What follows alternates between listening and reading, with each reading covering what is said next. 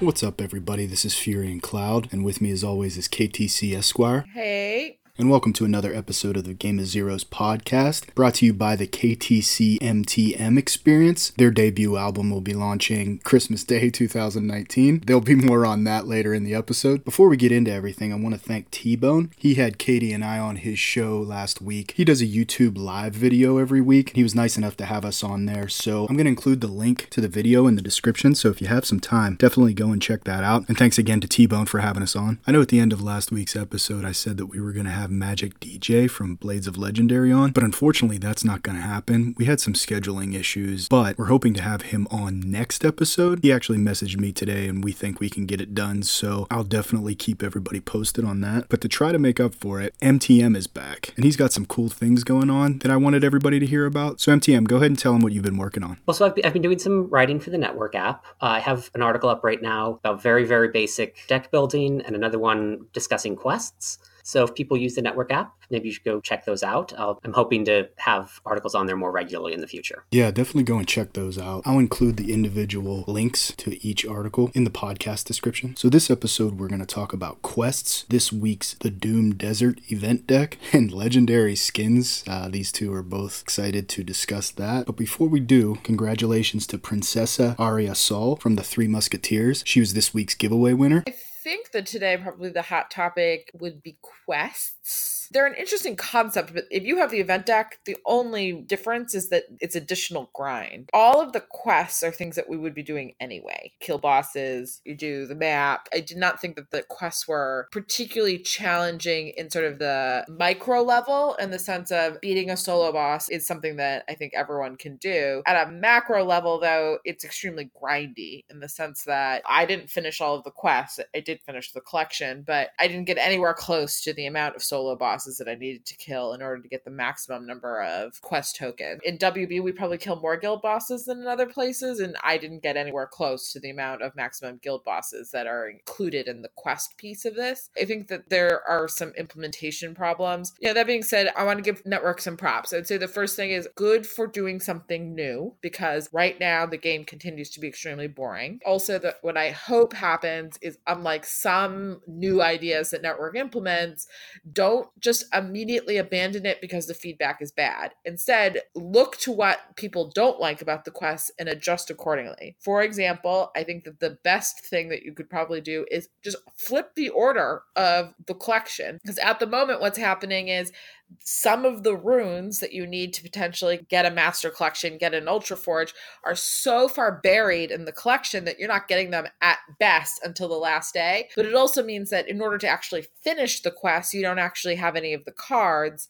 And so as a result, I think that this can be an extremely frustrating experience for players. I'll also say that the ratios are off. So instead of having 360 be associated with just having an ultra rare, you should instead have it based upon some effort so that that quests are not just seen as just another money grab by network. At the moment, I would say that that would be my reaction. There's a paywall in the sense of in order to finish some of these quests, you need to have the event deck, and you're literally rewarded for the event deck by having it and getting more quest tokens. Show me the money! I was definitely not a fan of the uh, build the event deck quest. We have had things where it's like, oh, if you have the support and the main, or the support and the main and the ultra rare, you get something. And so it's not totally unprecedented, but when you combine it with that whole structure, it does just, it looks so bad. Especially the first day when you don't know how many points they're going to be available. A lot of the quests are still hidden, and it's like, oh, here's this quest worth massively more than everything else. I don't even feel like it's really helping new players learn how to do that. Because if you don't know this game at all, making those heroes, the whole rune thing, and then making an ultimate form is kind of complicated. And the other parts gave you at least some guidance of what these things were. Like if you looked at the pop-ups it had a little sort of tutorial thing. That one it didn't really serve the purpose of helping new players understand this. It also just really made it look like the way to succeed at this new format is to purchase the event deck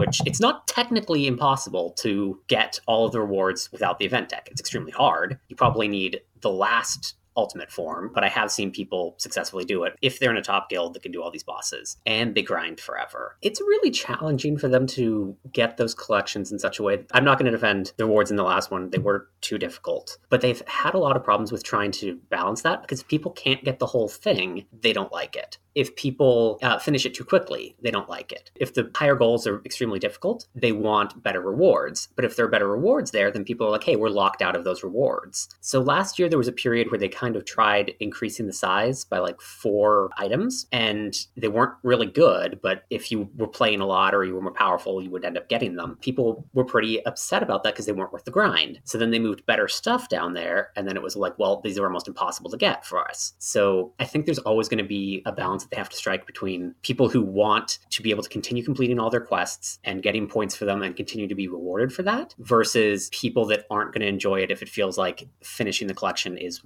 wildly out of reach. And one thing that would probably help would be expanding the free to play rewards. The VIP awards did add a lot, and that's great, but we have been asking for, you know, an event store update and things for a very long time. We have hundreds of heroes. If you look at a newer player's inventory, it's just littered with great heroes that they can't use or niche heroes that there's no chance they're ever going to spend the coins to evolve. It's going to be a balancing act. People are never going to be happy entirely either way. One thing that the quest did miss for me was I was hoping for more of the like complicated challenges. Doing the ultimate missions, that was something pretty much anyone could do with using Nighthawk and Starcaller Commando. Depending on what, exactly what you had, it was pretty complicated, but if you put in like half an hour to beat the thing down, you could do them. I like a challenge like that where it requires you to understand the game and as opposed to the ones that were just do these bosses forever and ever. And I think there's a lot of space for that throughout the game to make old content more interesting by like making it type rewarded rather than type restricted. You know, the Spire is type restricted and people don't like it because you just get totally roadblocked. But if you got more reward if you used specific types of heroes or did it in some more complicated way, then that might be something that people enjoy. What do you both think about this week's event deck, the Doomed Desert? It's the green form of the Bioblitzer deck. It even synergizes in the same way the Bioblitzer deck did in the sense that Hell produces power gems based upon the amount of power gem 4 is on the board. You have the Giants, which do exactly the same thing. So the only thing that's really different is it does not synergize at all with the previous Ultra Forge. That's an on hit deck. So it's only really going to create power gems and not really that many of them in the event that you've been hit. So that sort of changes the turn count. But I will say that the Bioblitzer deck was really fast. I do think it has some usability after the event. It's like a relatively good deck for a VIP deck, I guess, in the sense that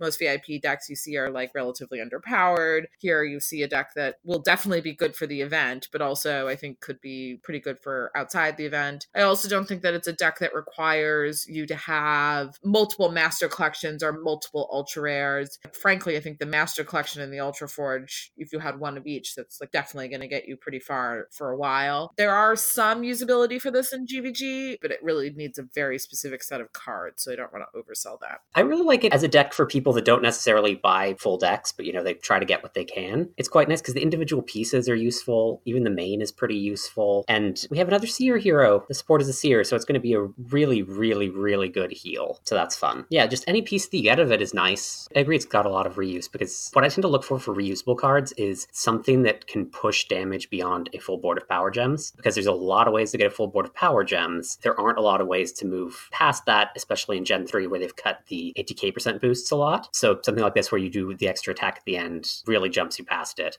So one other thing that I wanted to talk about, which is coming according to Legendary Roadmap, are skins. Skins are purely nonsense, which is okay. Sometimes we need nonsense in the game. And so I thought we could do an amazing segment on dream skins. Dream skins. Anyone who knows me knows that there are two cards in particular that I have such an affinity for, both of which I hope get their own set of skins. The first, and is an old card, and unfortunately just became obsolete in my GVG deck, is Golgoroth. There is nothing better than toads, terrible warty toads that have counterattack. So Golgoroth is king. Second, an equally as good card is Lipidem. Lipidem is all things you want in a card. He's fat, he's hideous, but he's wearing some sort of golden bikini, which is amazing. And there's so many ways you can go about skins with Lipidem. You could have different color bikinis for him. You could have really cool additional things to his wheelchair. You could have the videos that the VCR that's stuck in his fat or is projecting. Just so many infinite Lipidem possibilities. And so my dream skins are Golgoroth and Lipidem. I think this might be nightmare skins. Welcome to my nightmare. Feel like I don't have as strong a feeling about this as you do for Lipidem and Golgoroth. The trouble is, I'd kind of like it to be something that I would use as a hero regularly, that people can see it and enjoy it, but also give me honor points. You know, I actually, what I really want is just a little fennec and little bunny ears. Yeah, I hadn't really thought about this, but also there's like other than Lipidem and the Toad. Apparently, there aren't a lot of heroes that have like much of a lasting impact. Ooh, ooh, okay, a skin for every single hero in the game that is just giant chibi eyes. Also, please write in to us about what your dream skins are so that we can suggest them to the developers. I know that everyone has an affection to a card similar to my love for Golgoroth and Lipidem. So let us know which cards you care most about and what kind of skin you would like to see for it. Also, if you have a crude drawing that you'd like to include in your email to Furion, that would be ideal. Please don't, because if you do, we're all going to have to suffer through more of this. Wisp skins! God help us.